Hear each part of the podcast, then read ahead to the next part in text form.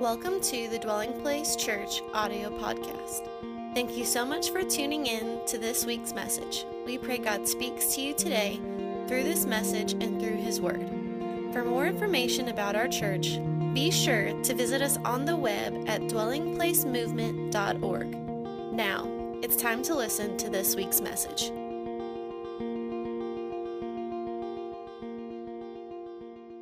Let me say up front just how grateful Michelle and I are, as well as the Moss Groves, again, for uh, your all's expression of appreciation to us. We, again, are so thankful to be on this journey with you and uh, pray for you. And again, a big thank you. With that being said, we are in this series dealing with the issue of fear. I think it's safe to say that all of us, in some way, even if it's on a surface level, have dealt with uh, or face the issue of fear. I want to read one scripture up front today, 2 Timothy chapter 1 beginning in verse 7. 2 Timothy chapter 1 beginning in verse 7.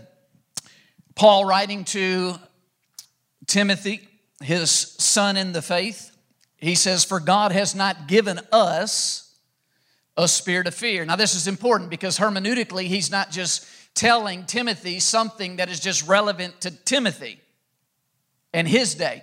He's writing to Timothy, but he's talking about that as the people of God, as the children of God, he's not given us.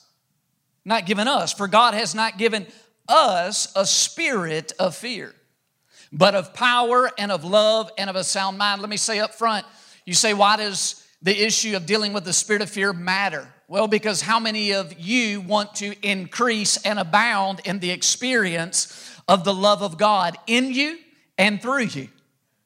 How many of you want to grow in your experience of receiving the power of God in you and it working through you? How many of you want to grow in demonstrating a sound mind, a mind that has right equity and right reasoning and right biblical logic and judgment? And the reason why it's so relevant to us is the spirit of fear directly seeks to shut down those three areas of experience in our life love, power, and a sound mind. I want to preach a message today titled Fear Tactics. Fear Tactics. And before I do, I'd like to pray. Father, I thank you that we can boldly come to your throne of grace through Jesus. We thank you that He's the perfect man, He's the perfect way, He's the perfect King and the perfect Savior. And Lord, we as the body of Christ, acknowledge our need of the ministry of the Holy Spirit to see Jesus clear, to hear Him, to hear His words, to be empowered to obey Him and to manifest and demonstrate Him. We ask, Holy Spirit, that you would speak to hearts and lives today. Make much of Jesus, and it's in His name I pray. Amen. A spirit of fear is a spirit of torment. A spirit of fear is a spirit of torment. Now, for those who have been a part of this community for a while, most likely you have heard me mention the time I encountered a demon of fear that ended with me being in the psychiatric ward in the state of Kentucky for over two days, and it was over 20 years ago. If you're new to this community, I encourage you stay around. We'd love to have you be a part. And if you stay around long enough, I'm sure you will hear of that story at some point. But today, I don't want to look at that portion of my life journey and dealing with fear, but I want to look at another time in my life of dealing with fear. It was during this time that God began teaching me what biblical faith actually is and how to live by it. Listen, it's one thing to know the importance of the teaching or the doctrine or the theme of faith, it's another thing to learn how to live by faith. And God, in this season that I'm referring to, He began to use what I was facing and going through to teach me not just to know about faith, but how to live by faith.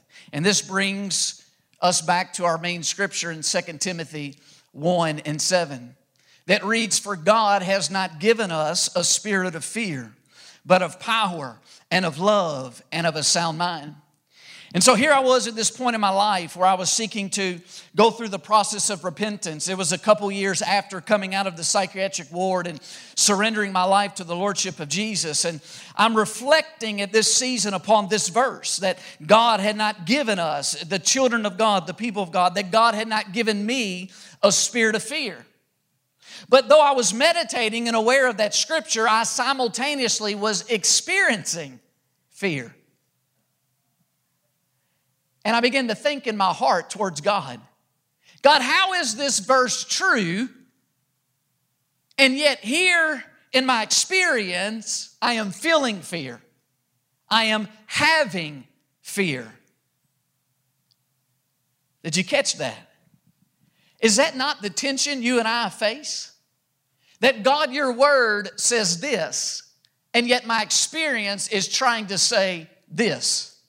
Your word says, God, that you've not given me a spirit of fear, and yet my experience is seemingly trying to laugh or mock or hinder or demonstrate the opposite of what God's word says. Now, first, let me say what the verse does not say, because this is helpful. The verse does not say that as a follower of Jesus Christ, you will not experience fear. The verse does not say that as a follower of Jesus Christ, you will not feel fear. Second, let me say what it does say. It says that God has not given regenerated followers of Jesus a spirit of fear. Meaning this, you may experience fear, you may have fear, you may feel fear, but God has not given you that. It does not come from God. And so, this is part of the journey all of us are thrust into of learning how to live by faith. Because this is to be how the just live. How are the just supposed to live? How are you and I supposed to live? Are we to live based on what we feel, based on what we hear, based on thoughts that come, based on circumstances? Are we to live by faith? This is what Paul says in Romans chapter 117 as he quotes from the Old Testament. And he absolutely begins to frame the entire gospel of God in the new covenant through this framework, through this lens. He says that for in it, in the gospel, the righteousness of God is revealed from faith to faith. As it is written, the just shall live by faith. You want to experience the life that the kingdom of God has made available through the finished work of Jesus Christ? You want to experience the life that Jesus came to give for you and I to experience in fellowshipping with the Father and communing with the Holy Spirit and experiencing the promises of God that are yes and amen? Then the way we live and experience the promises of God and the goodness of God is by faith. That's very important because what that says is, is that sincerity and, and desire is not enough. Passion is not enough. The way that God has designed us to experience the life that Jesus has for us is through faith. The just shall live by faith. And what I began to learn in this season as God began to walk me through this inner wrestling I had of, Lord, how can this scripture be true that I've not been given a spirit of fear and yet my experience is filled with fear? My emotions is feeling fear. I can feel the, the fiery, the heat of a spirit of fear, God, in that season. God, what is going on? Well, I began to learn that biblical faith is not like an object. It's not like an object. It's not like a microphone. It, it, it's not something that is just an object. Listen, biblical faith is foundationally relational.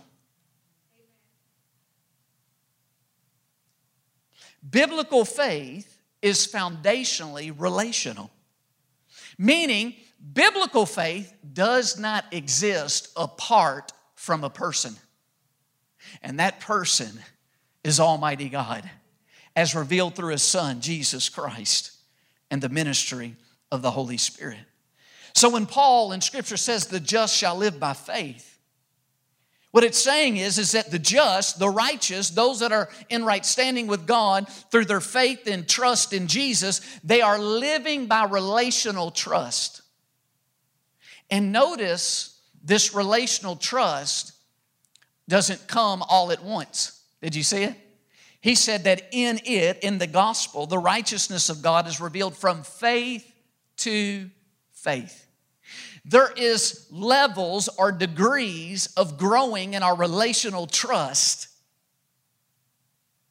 of the Father and Jesus, the King. That we can grow in our relational trust in Jesus in more areas of our life.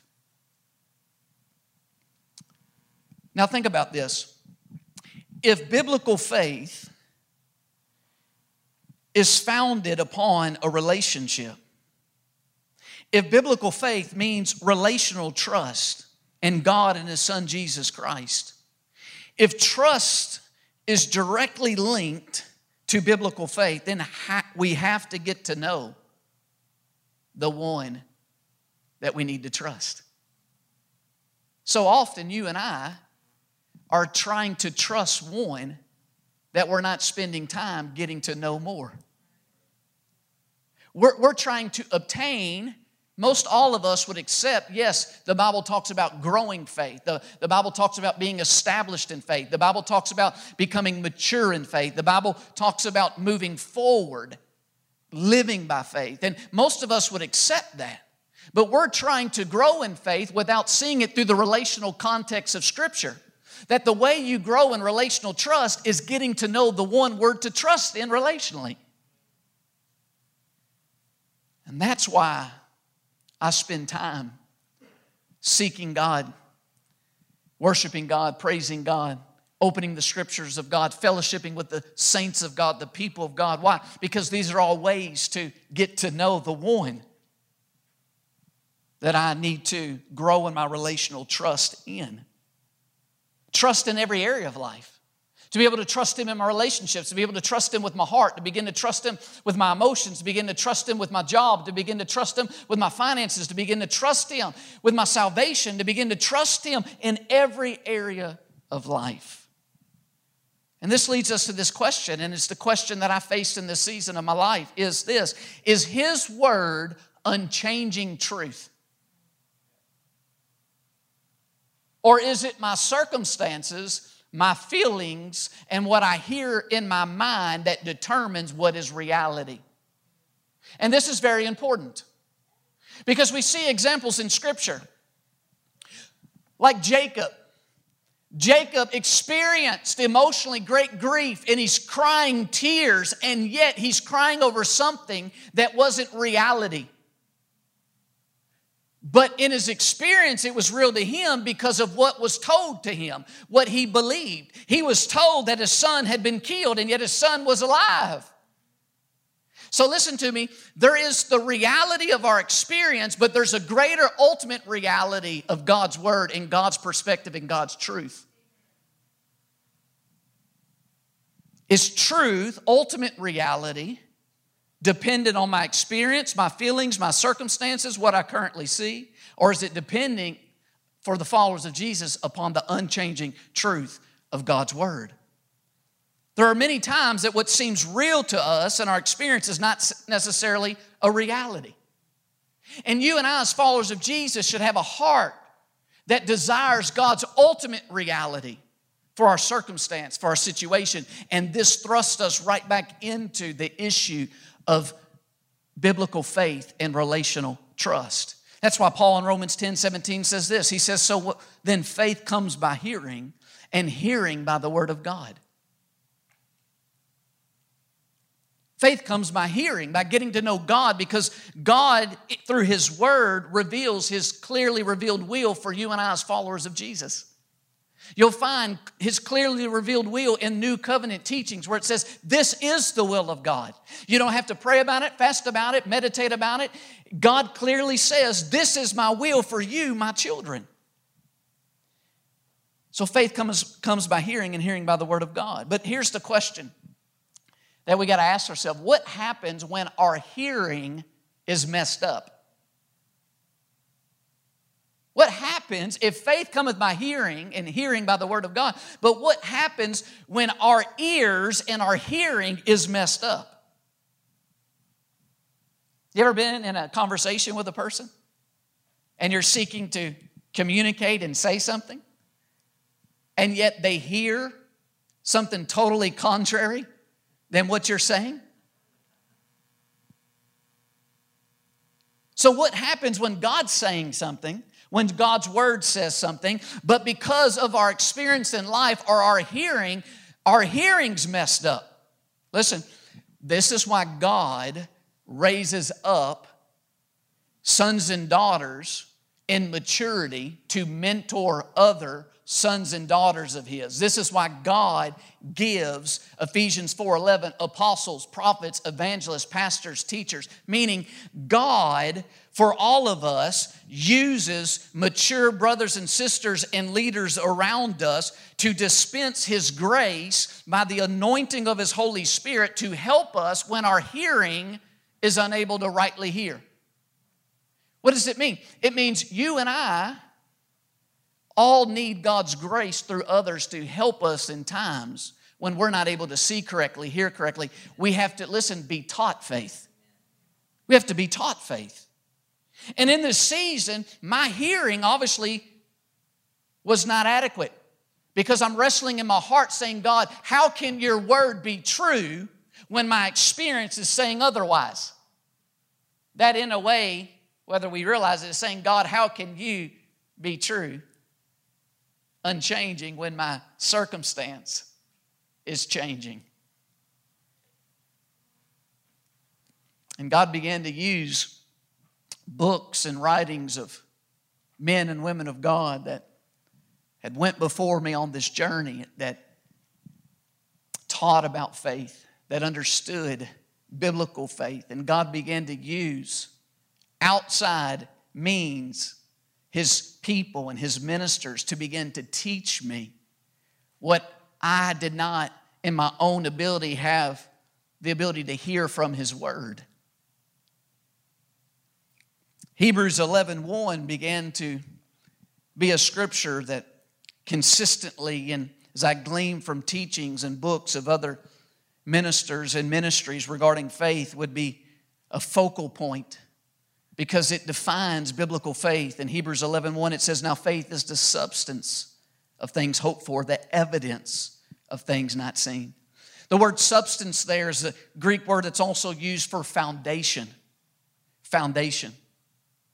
Oftentimes you hear people say, Peter walked on water. Well, sort of, but really what he walked on is the foundation of faith that Jesus' word to him created. Biblical faith is a substance, and the word substance there means foundation of things hoped for. So faith is how the things that you and I hope for materialize. Faith is the way that things come to be seen in our life, come to be experienced. Faith is the seed of the things we hope for the evidence of things not seen. Evidence there is the Greek word that means confidence, meaning faith is evidence and confidence of things not seen. So what this means is is that biblical faith and the journey of following Jesus doesn't mean that I won't see circumstances that look fearful, that I won't feel emotions that feel fearful, that I will never hear the fiery darts and lies of the enemy to my mind that seeks to create fear. It just means there is another substance, another evidence beyond what my current experience is trying to communicate and say and calls me to perceive. That there's another evidence.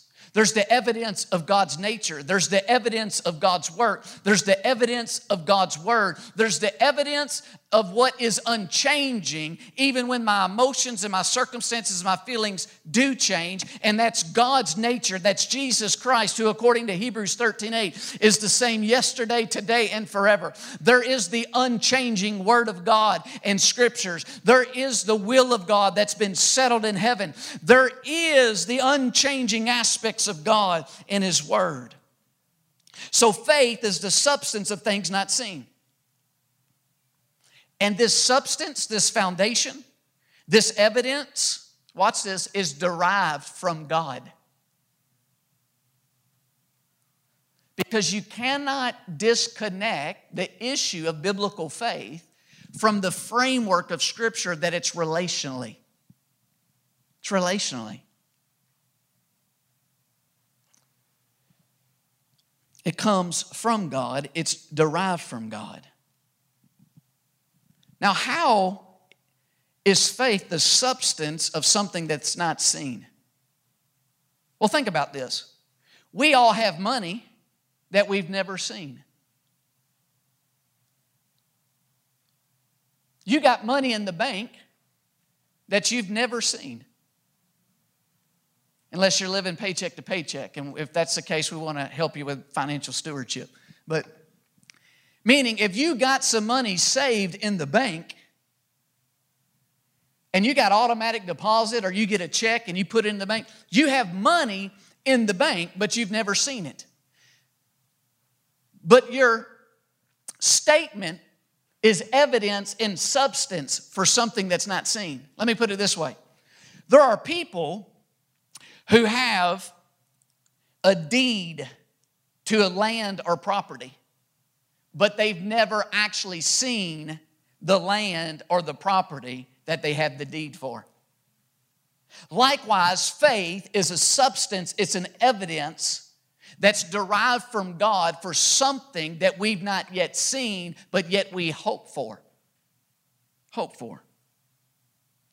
Some of you have birth certificates that are the evidence of a father or a mother who, you, who you've never seen.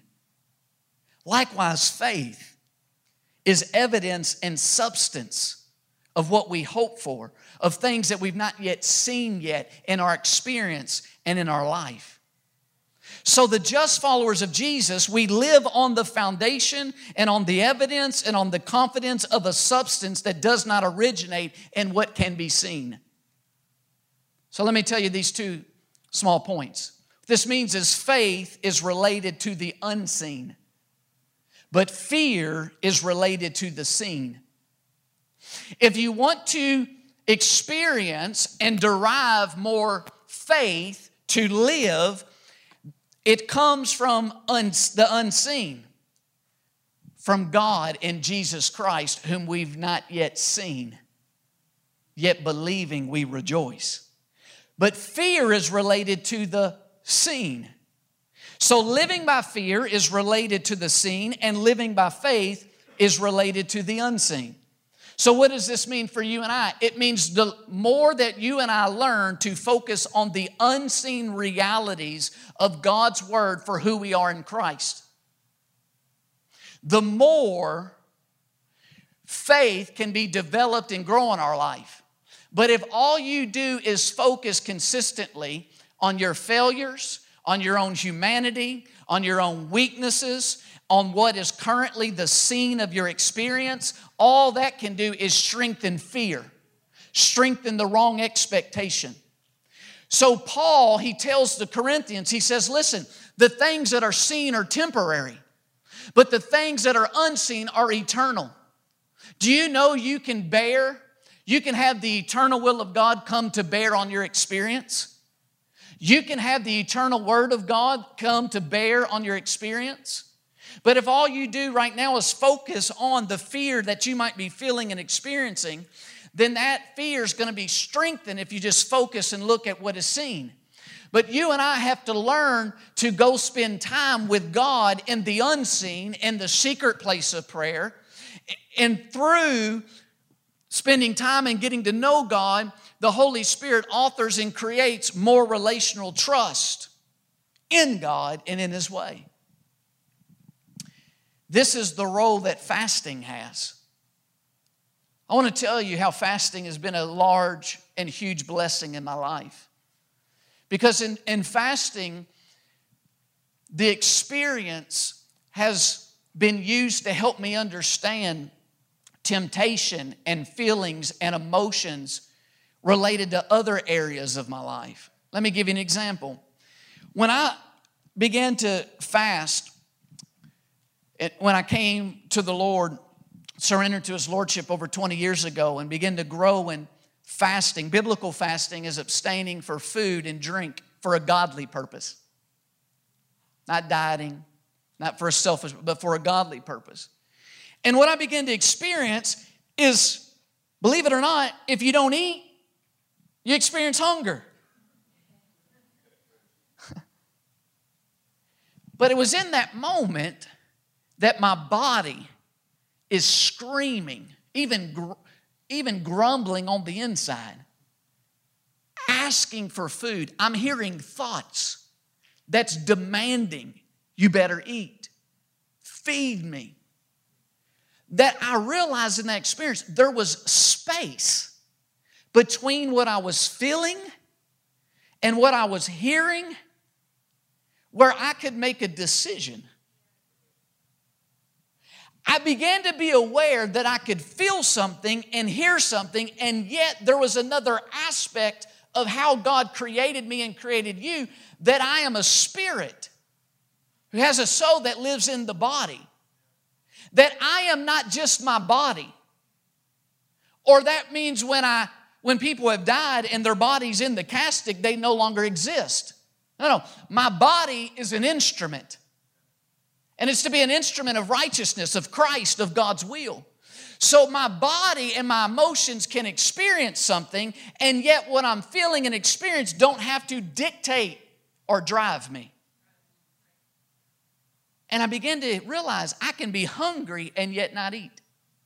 I can hear thoughts feed me and not feed my body.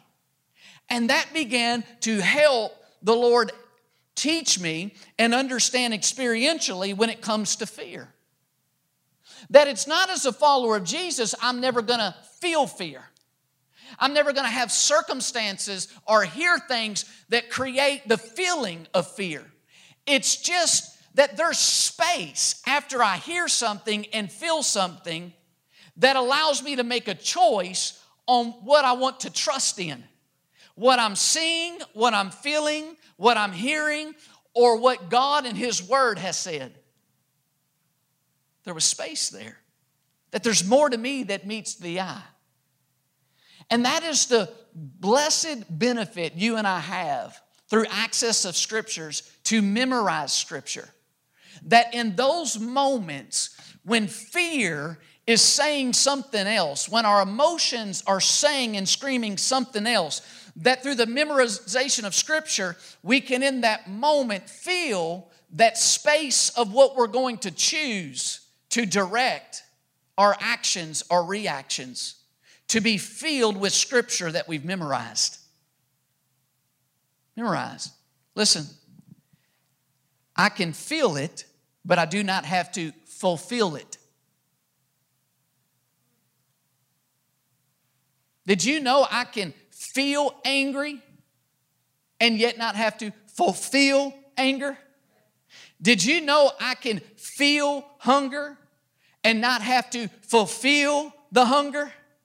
Did you know I can feel fear and not have to fulfill what the fear's trying to motivate and push me to do? Listen, I can hear fear but I do not have to live fear. I can see what fear tries to put in my mind, but I don't have to seek it. This is learning how the just, the children of God, are to live and experience Jesus Christ and the life that He's made possible. Let me talk now about the mind's picture. In 1 Kings 19 and 1, I want to use this story says, And Ahab told Jezebel all that Elijah had done, also how he had executed all the prophets with the sword. Then Jezebel sent a message to Elijah saying, So let the gods do to me, and more also, if I do not make your life as the life of one of them by tomorrow about this time.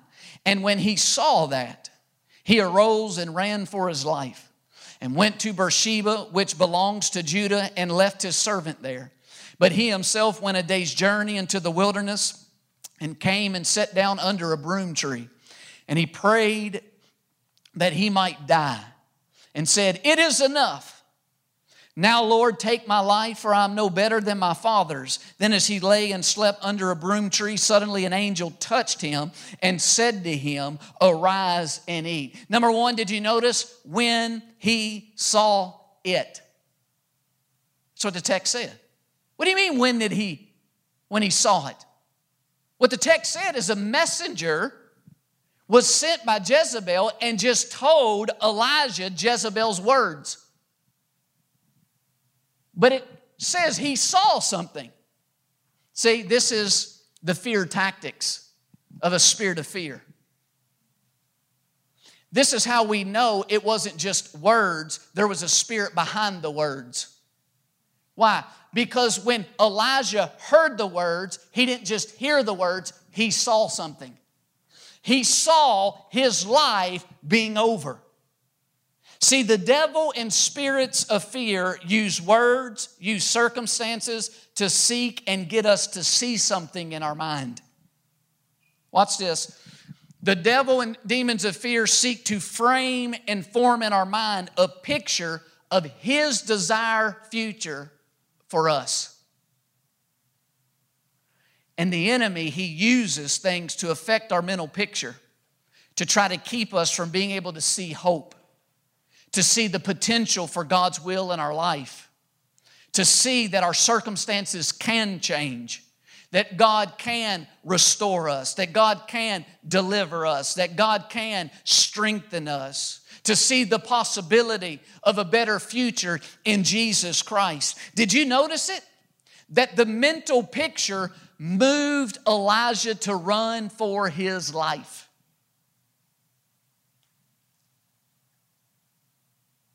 That which was seen by his mind is now directing his actions and his life. Listen to me. And yet, it's not God's reality. This is what the enemy and the spirit of fear wants to do in our lives is to put his image and picture in our mind so now the internal image is directing our motives, directing our intentions, directing our actions, directing our behaviors. It moved him, and he's running for his life. Now, for some of us, listen, when those spirits of fear and the devil seek to frame and form our expectation of the future with his mental image, we don't run for our life. Listen, for some of us, we respond by running from our life. We seek to hide. I've been in those seasons to hide in bed, to hide under the covers, to not begin to look at the responsibilities, to seek to ignore what it is that we're facing, what it is that we're going through, to seek to ignore what stands before us. So notice when he saw it, then, secondly, from the text we see, then next, Elijah desires it. Now, this is very alarming, but it's very insightful of how the enemy seeks to work. First, he saw it, and once that mental image framed and formed this picture of what his future would be like, it begins to affect his emotions where he actually desires it. Elijah now desires what the words of Jezebel led him to see. He is desiring to die. So what this means is is the mind's picture, the pictures of your mind are directly affecting your will and your emotions. Just like the picture that got into the mind of Elijah through the words of Jezebel, who was evil,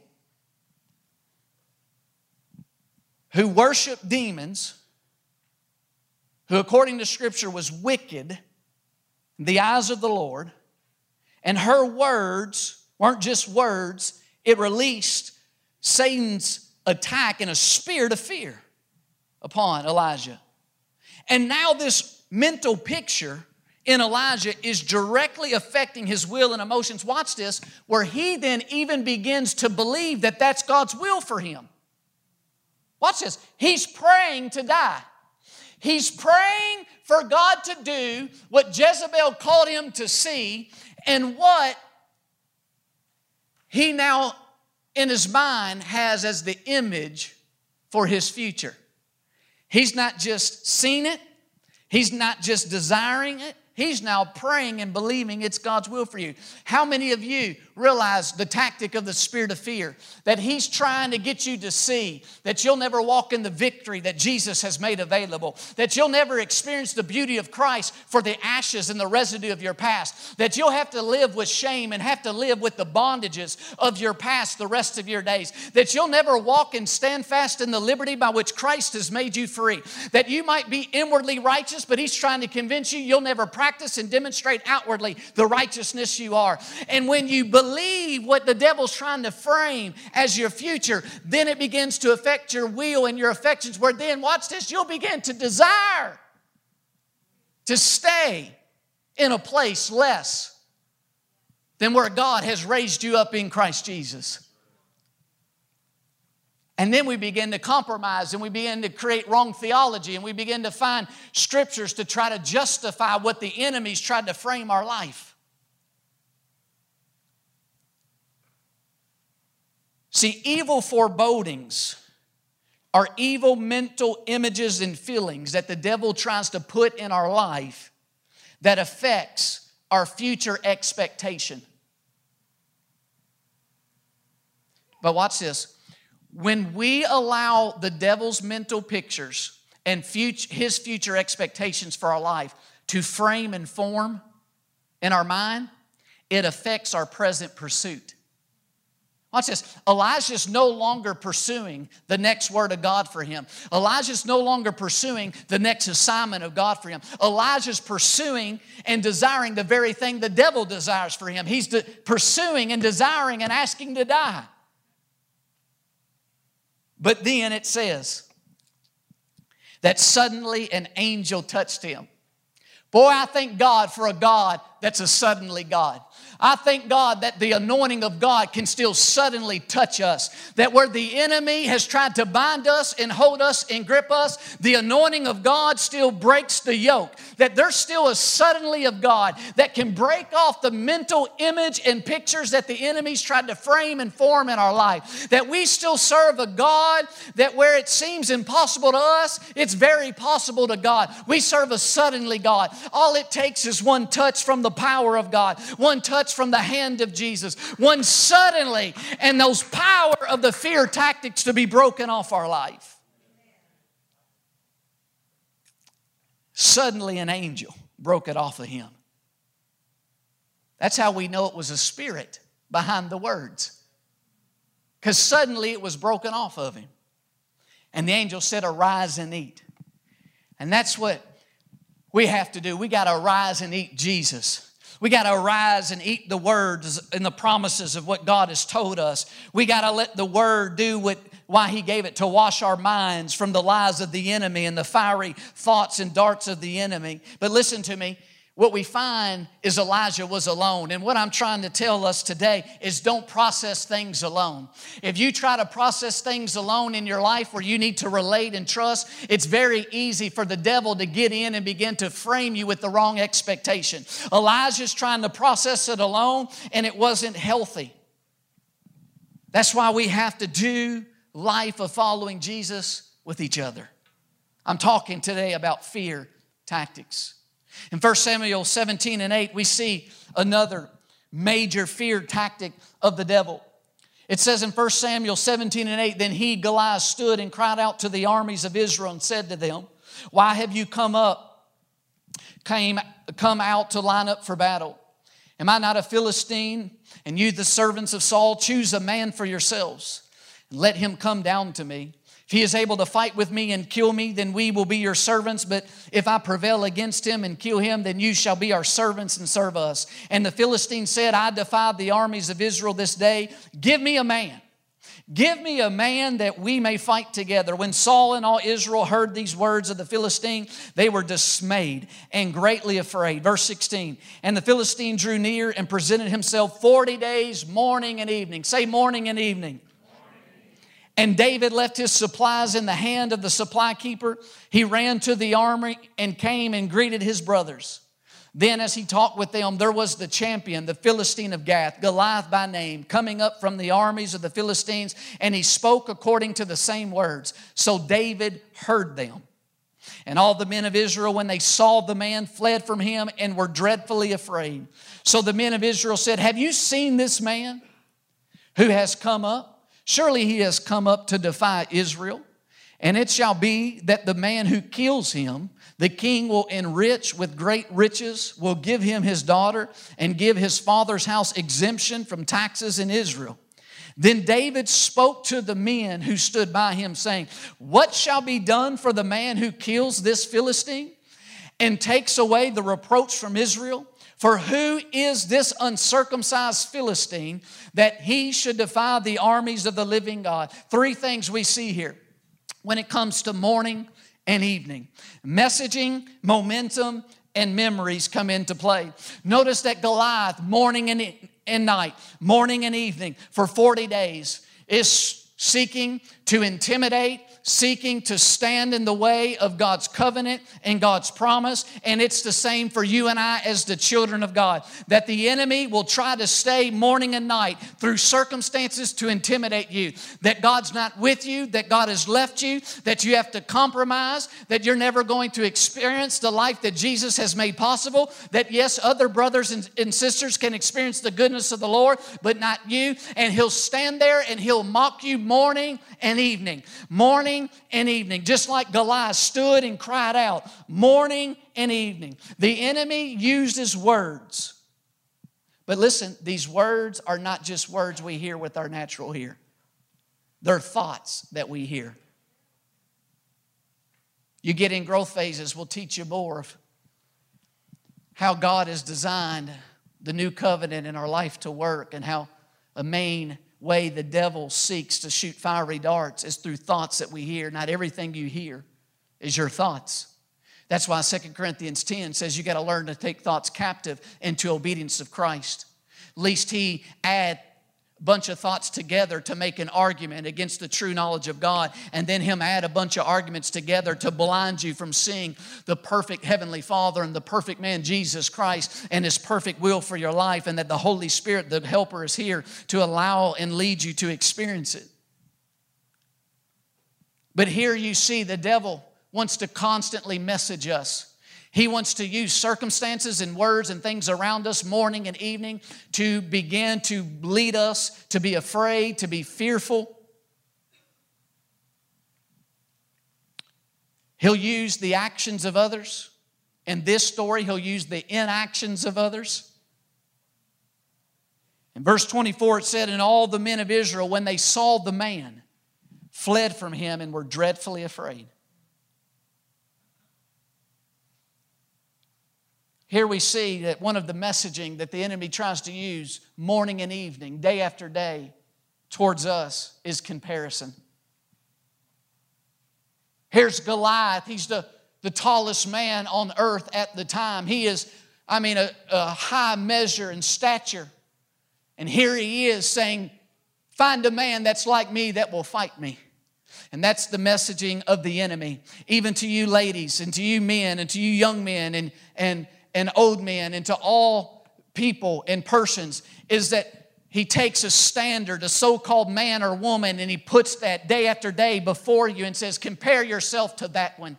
If you only looked that way, if you were only that successful, if you only came from that family, if you only had that color of skin, if you only had that much finances, if you only had that much significance, and the devil uses this perfect model man or woman, supposedly, to allow us to try to compare ourselves to it and to cowardly in fear that we are not fearfully and wonderfully made, that we are not the beloved of God, that we are not made in the image of God and accepted in Jesus Christ.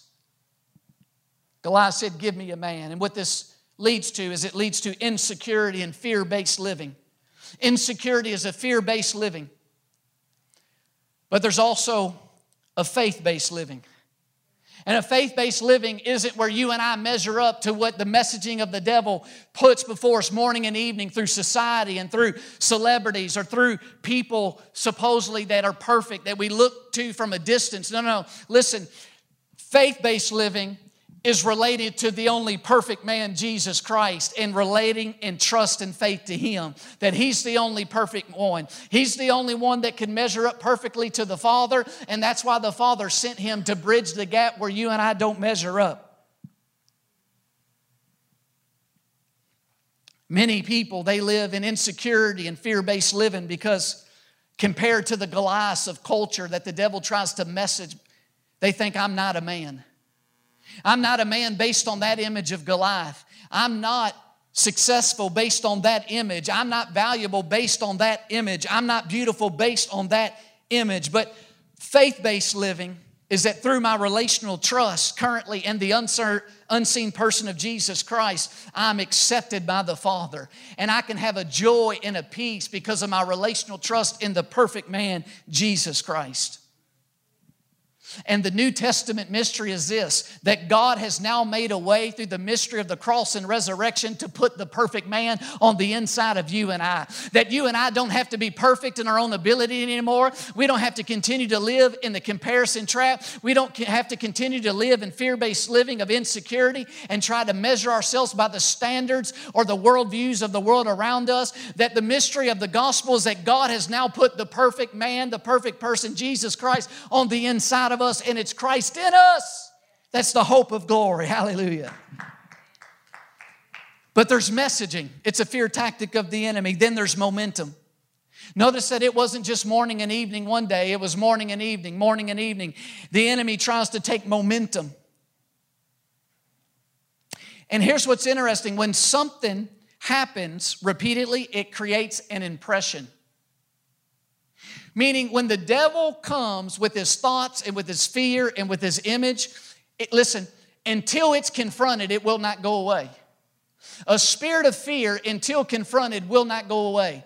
Jezebel's spirit will not go away until confronted. The enemy seeking to control and contain the power and the life of God on the inside of you will not go away until it's confronted.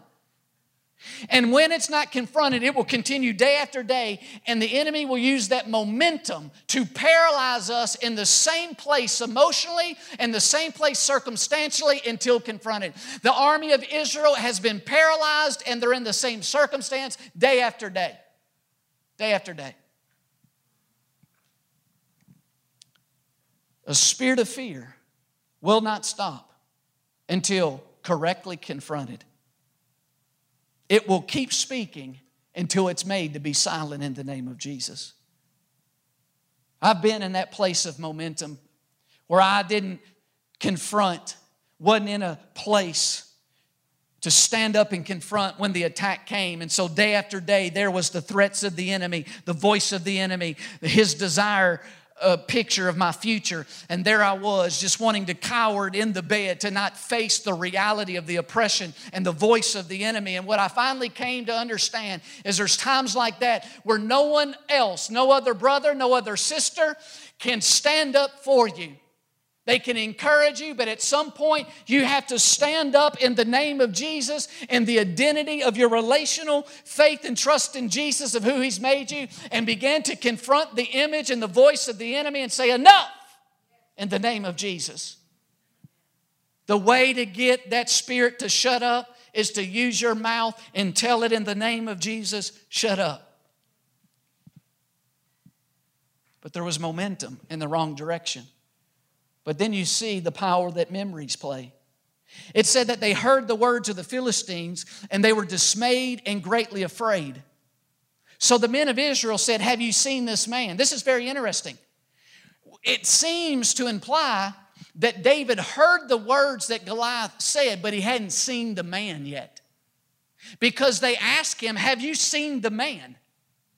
Well, you don't ask someone, Have you seen the man, if you know that they've seen the man.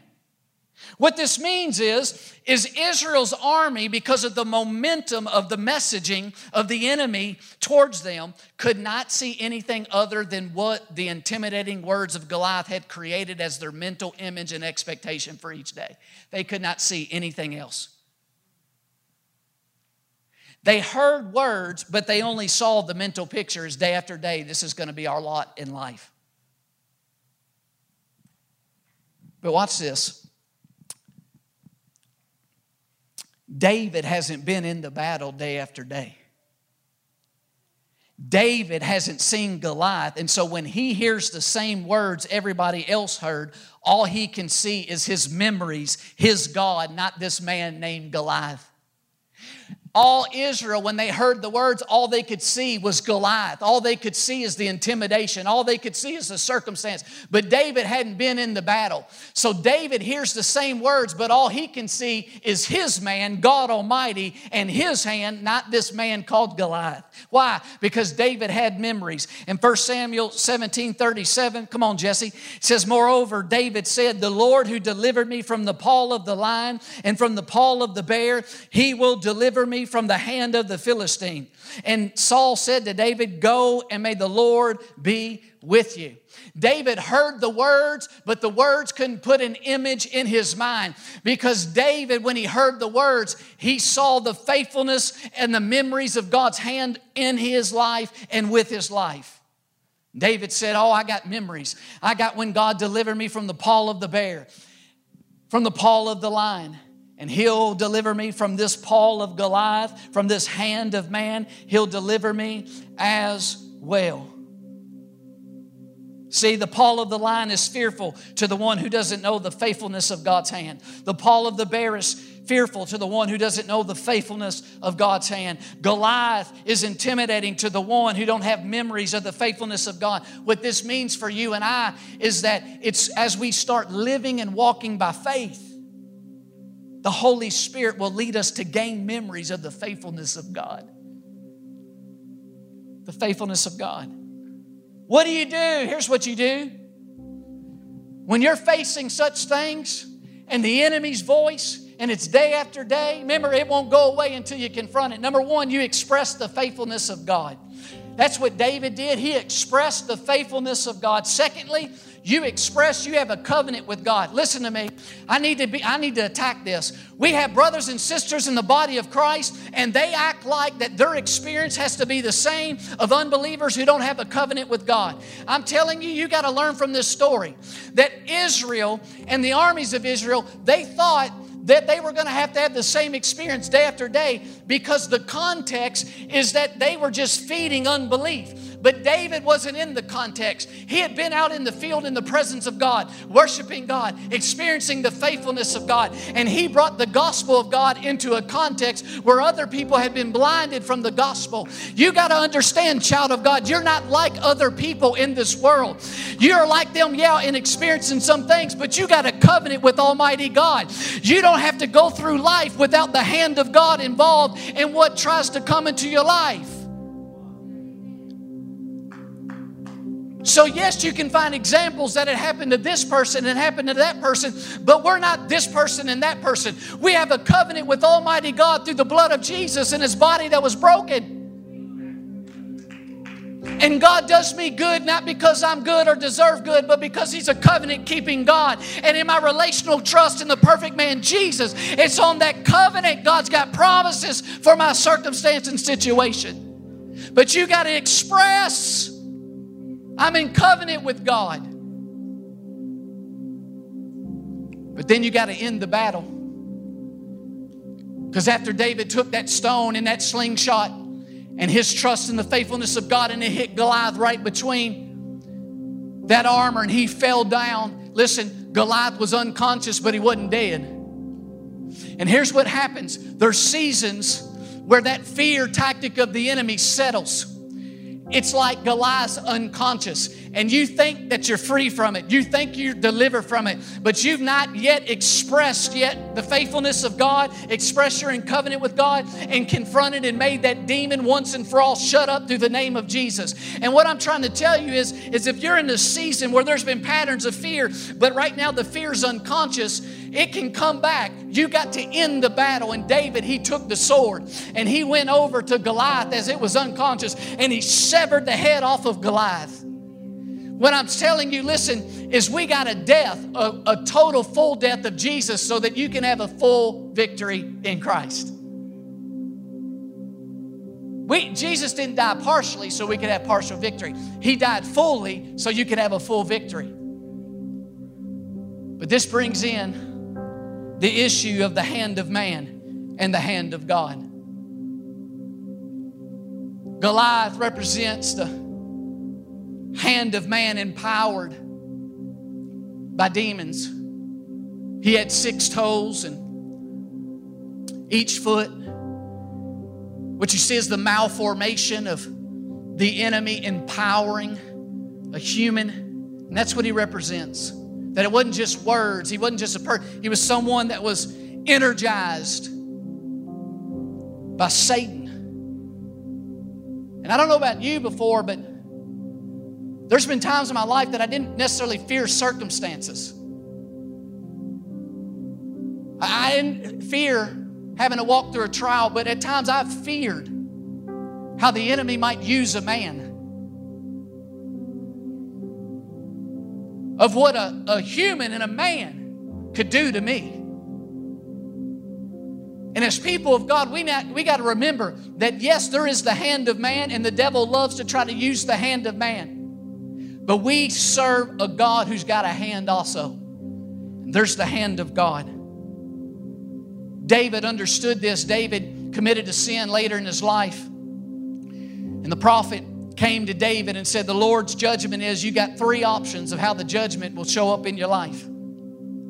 Either there can be seven years of famine, you can flee three, three months before the enemies, or you can have a three day plague in the land. And David said, He said, Please let us fall into the hand of the Lord, for his mercies are great. But please do not let me fall into the hand of man. So the Lord sent a plague upon Israel, and 70,000 people died. Psalm 74 and verse 4, come on, band, said, Deliver me, O my God, out of the hand of the wicked, out of the hand of the unrighteous and cruel man. In Joshua 4 24, it says that God dried up the Red Sea that all the people of the earth may know the hand of the Lord, that it is mighty. Watch this, that you may fear the Lord your God forever. In the story of Goliath, Israel forgot the hand of God. All they could see is the hand of man and the fear tactics of the enemy and the voice of Goliath. But in 2 Kings 17 39, it says, But the Lord your God you shall fear, and he will deliver you from the hand of all your enemies. When we think about the hand of man and the hand of God, it thrusts us into the issue of the fear of man versus the fear of God. Why is this important? Because the only way to walk freely from fearing man and fearing the hand of man is to learn to know the hand of God and have the fear of God. And that's why the book of Proverbs says that the beginning of knowledge and the beginning of wisdom is the fear of the Lord. And I got a word, I got a prophetic message I'm going to preach in two weeks. So I encourage every one of you to be here and to invite people. But I'm giving it time to simmer to make sure that it's not filtered, going to be filtered through my personality or anything, but it's going to be totally ready and purified and delivered in sufficiency and depending on the Holy Spirit. But I got a word for the Lord. Two weeks. I'm going to talk about being shaken, but not but being shaken and being stirred. But to begin to prepare hearts and minds, you got to understand it said that it's knowing the fear of the Lord. God did his hand so that they would come to know the fear of the Lord that would liberate them from the fear of man. And the fear of the Lord starts with this understanding the Lord says, The earth is mine. The Lord says, The earth is mine. The Lord says, The land is mine. The Lord says, The animals and all the beasts of the field are mine. The Lord says, The silver and the gold are mine. The Lord says, The souls on the earth are mine. And to make sure we understood, he said, Everything under heaven is mine. Listen, trusting in the hand of God starts with the fear of the Lord by understanding that this earth, the land, silver and gold, finances, every human is the Lord's. It's the Lord's. Listen, it's not even the, the people who currently are under control or in control of those things or affecting those things. Underneath it all, it's the Lord's. Listen, the earth is the Lord's, the land is the Lord's, the silver and gold is the Lord. All souls and all people are the Lord's, all the nations are the Lord's. And it's from that foundation